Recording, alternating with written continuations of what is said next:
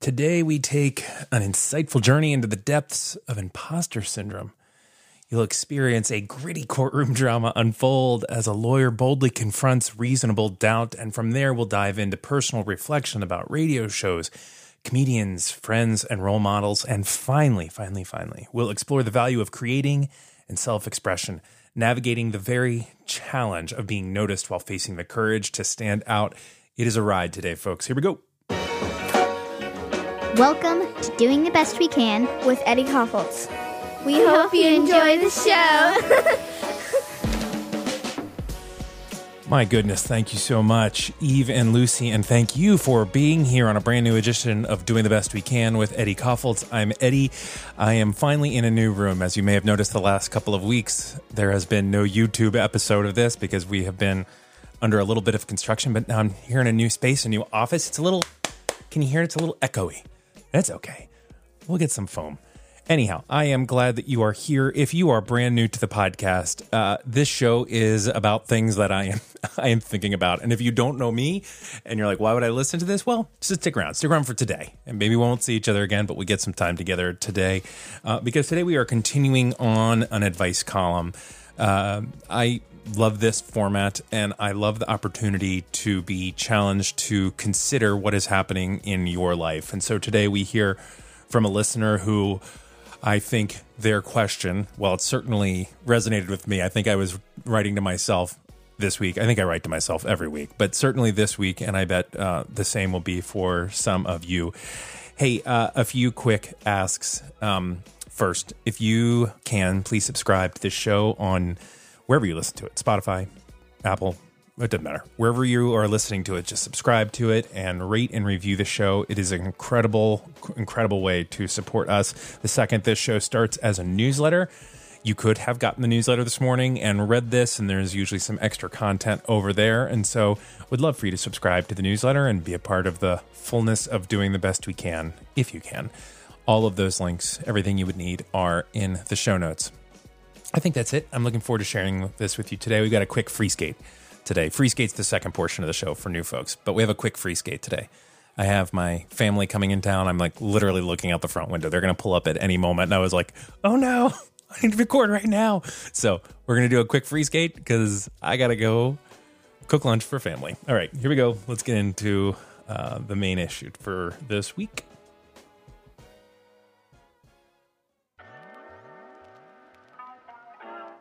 Issue 42 The Case Against Self Doubt. Here is what was written to me Hi, Eddie. I've really appreciated your words and vulnerability in my years listening to you on Annie and Eddie Keep Talking, The New Activist, and Doing the Best We Can. Do you have any advice for someone who wants to share their thoughts more broadly, i.e., writing and speaking, but struggles with imposter syndrome or wondering if their words are really unique? I'm the someone. It's me, they said. I had a little Taylor Swift joke, which I love. I'm a lawyer by trade and passion, but want to spend one of my next chapters writing and speaking at the intersection of faith, race, and justice. But there's plenty of other people filling those spaces. Any advice for someone who feels like they have a whole lot to say, but question if anyone cares? Signed, Reasonable Doubt. Reasonable Doubt I'm going to speak some hard truths right away. Usually, my style is to gently ease the readers of this column into an eventual bop across the head, but knowing a few lawyers very well gives me some insight into your brain. A brain that is quite logical, not suffering of fools, and certainly not going to read 1,200 words of gentle handholding in an effort to lure them into some kind of life change. I imagine you like some facts, followed by some supporting arguments of those facts. Therefore, all right, now it's a scene. An interior, packed courtroom. It's hot. People are fanning themselves. A lawyer dressed in a white suit stands, dabs the sweat off his forehead with a handkerchief that he keeps in his pocket while he speaks. He walks slowly, purposefully, towards the jury. And he says, May it please the court, in the case of reasonable doubt, verse themselves. Here today to share with you the cold, hard truth that my client is, in fact, an imposter, gasps from the gallery. That's right, reasonable doubt. You are an imposter. An, an imposter. Further, that was a terrible read of that, wasn't it? I should not be an actor. I'm going to do that again. That's right, reasonable doubt. You are an imposter. Furthermore, Your Honor, this jury should know that most people will never care about what anyone creates, and generally, someone with a lot to say will be shouting it into an empty canyon for their entire career.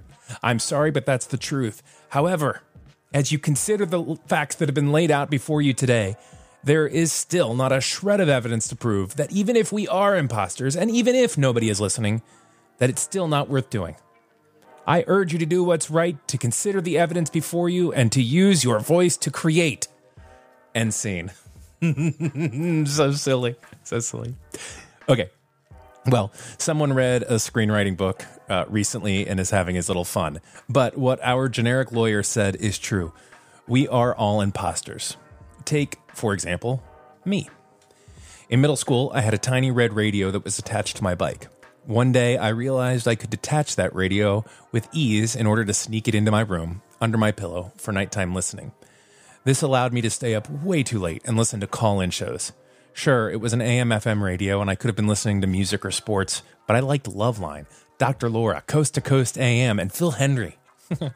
Those people spoke of topics I didn't understand, but the rhythm and interaction with the audience carved a deep groove in me. And then there were the comedians.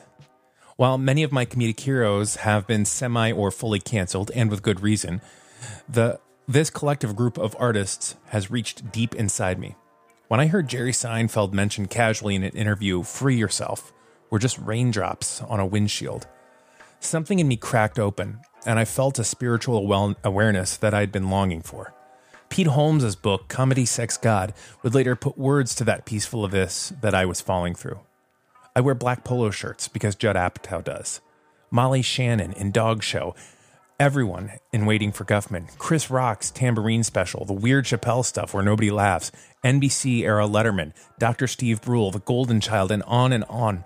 All of it seeps out in everything I say or write. And just to belabor this point, here are more people I mimic. I lead a team the way I saw Vera do it. I use so many quotes from my friend Isaac that I'm not even certain what's his and what's mine. I try a, uh, I try to process the world in a situation like my friend Teddy. If I have hope, it's because I've seen Brienne model that. Shauna's example of how to navigate a personal life led in public. I've spoken Gary's words to crowds of thousands, learned to be a dad from Dan, expressed appreciation like Kim, and been silly like Jason. This advice column is a straight ripoff of Tiny Beautiful Things by Cheryl Strayed. So that's me, reasonable doubt. I am the sum of those people and experiences and so many others. And so when you rightly try to reject the moniker of being an imposter, I propose that you own it and reframe it. We are all just walking summations of our influences. We stand on the shoulders of those we admire, those who have hurt us, and those who have taken our breath away. We copy liberally, and we do impressions of people without meaning to and in doing that, we weave their influence so tightly into ourselves that we literally become that influence. And what's more, we are copying someone who is copying someone else. And we are all, every single one of us, walking, talking, writing, dreaming imposters of imposters of imposters. So, when you bravely share that someone who, quote, struggles with imposter syndrome or wondering if their words really are unique, I applaud the honesty. And I feel that sentiment like very deeply. As someone who waited almost a decade to finally start his own little news pl- newsletter and blog for the exact same reasons, I'd ask you to consider the possibility that instead of lashing yourself with the imposter fear, maybe reframe it with the confidence that you are the only person on earth who has your exact ledger of people, places, moments, books, sketches, films, and the like. Furthermore, you are the only person who will take those influences, sit with them for a lifetime, and then mix them into something new. Which is why I propose you lean in hard to your quote intersection of faith, race, and justice ideas and start creating today. Of course, there are so many people out there that are doing so much work in that space. But those people aren't expressing your exact influences and experience while peppering it with their own ideas. Sure, you aren't unique. And yes, you are an imposter, but so are they. So is everyone. You are simply reasonable doubt. And that's one thing that nobody else is. As far as questioning if anyone cares and hearing our lawyer, or, excuse me, as far as questioning, quote, if anyone cares and hearing our lawyer tell you that creating is like shouting into a canyon, well, I mean, honestly, them's the breaks, kid. You never out want, want you never outrun wanting more and more people, which is why we have to create for ourselves. If we can't please that audience, and eh, that audience of one, then an audience of 10, 1,000, or 10,000 won't matter. There's a lot of content out there, and it'll be a slog to get ears and eyes on yours. But then, out of nowhere, someone will email you and say, quote, Hi, Eddie. I've really appreciated your words and vulnerability in my years listening to you. And you'll remember that someone, somewhere, liked your imposturing. And that little hit of affirmation dopamine will keep you going for a long, long time. Thank you for that, by the way back to the interior, packed courtroom. And with that, I rest my case. The jury is clearly moved. that was so silly. I don't know about this. I I like the article over. Done. I don't know. I like the I like the idea of the article that we're all imposters. But I really got into doing this silly like if you read the newsletter, you'll see that the font changes and it looks like a script. so it looks like a script. And so it says like interior packed courtroom. And then I did this whole like scene in my head and tried to write it. And then I tried to close it with that. And even as I was just reading it, I'm like, that was either really fun or really silly, but I'm not changing it. Also, real talk, uh, I absolutely 1000% uh, did not, I did not uh, have the voice in my head being my voice. So when the lawyer walks up, I had him being in a southern voice like a real southern, but I couldn't uh, I couldn't pull it out in the podcast. But in my head, it's like, may it please the court in the case of reasonable doubt versus themselves, like right. But you can't you can't read like that and say anything serious. So all right, uh, we're gonna go to the free skate now. Uh, second portion of the show where we typically talk about anything we want. We've gotten so many emails uh, with you know advice column emails that uh, some of them are going to go into their own letters, but some of them are sort of follow up to questions from an old, uh, from another one. So um, I want to read you a question that came. Eh, I'm not going to say who it's from, but because I, I should ask, I should keep it anonymous. But um, this person wrote that they work in a conservative Christian school and have mixed feelings going back this fall. They no longer accept the entire statement of faith and disagree with the political positions of many within the community this person says that they struggle with the hypocrisy locally and within the church as a whole. And finally, they are a proud parent of a trans child whom they love unconditionally. And then they pose the question So, why do I stay? I love the kids that I work with, and I'm uniquely qualified for my position. I have friends who are united in our countercultural beliefs and seek to make changes from within. And this person shares that they are an ally for LGBTQ plus students who are not wholly accepted within the school community. But when is it time to pull the plug? When is it better to walk away from a Christian community than to stay and continue to lose faith? It's that last sentence that got me. Because um, so here here's my advice. So uh, first of all, let me posture this by saying you are in an impossibly hard spot, and I am not about to answer your question with any satisfaction. But I would offer this.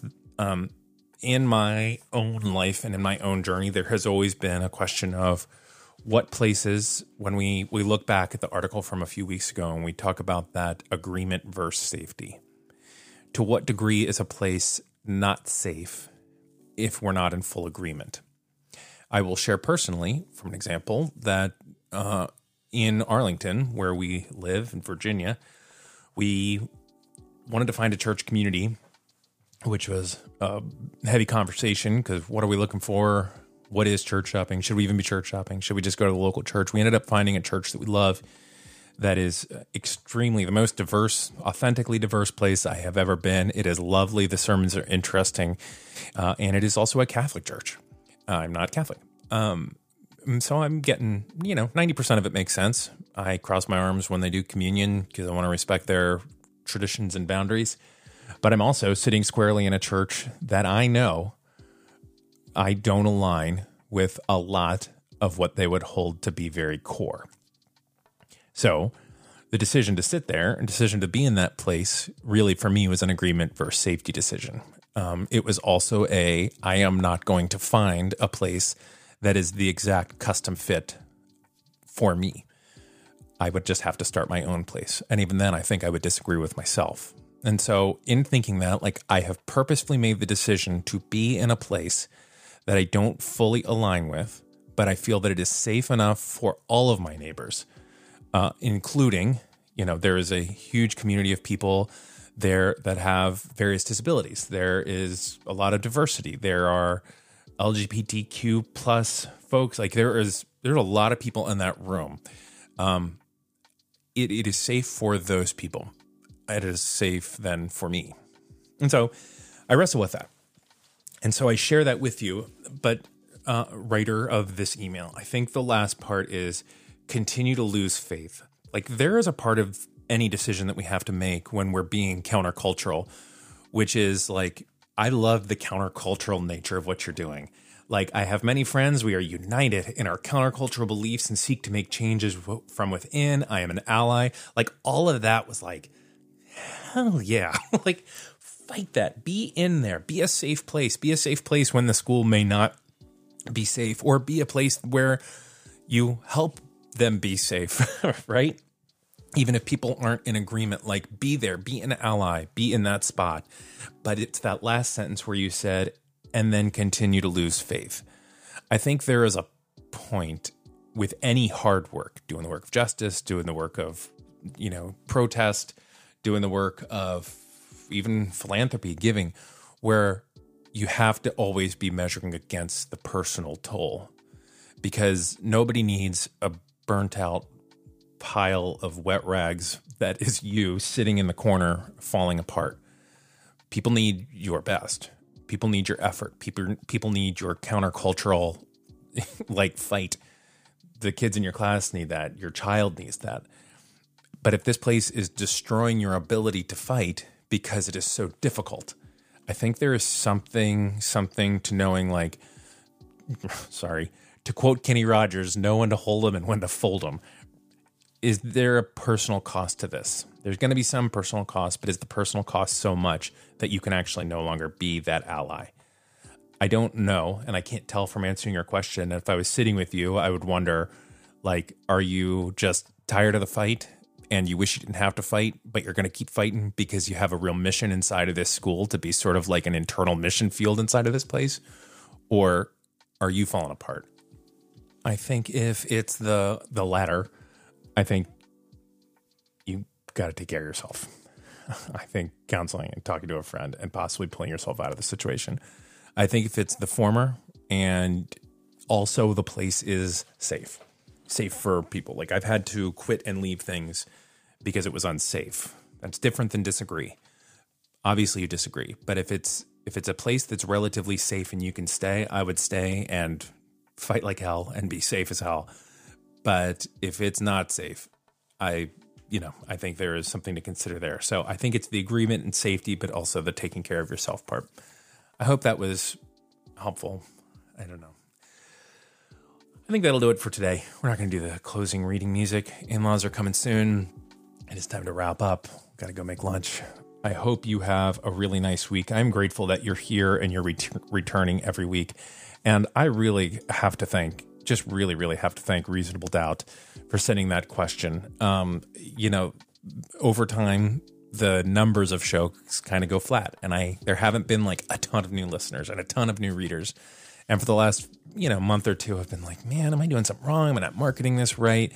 And then I just realized, like, man, I get an email at least once or twice a day from someone that I don't know and will probably never meet who is affirming this work and resonating with it and asking follow up questions. And then there's a point where you're like, man, what else do you need?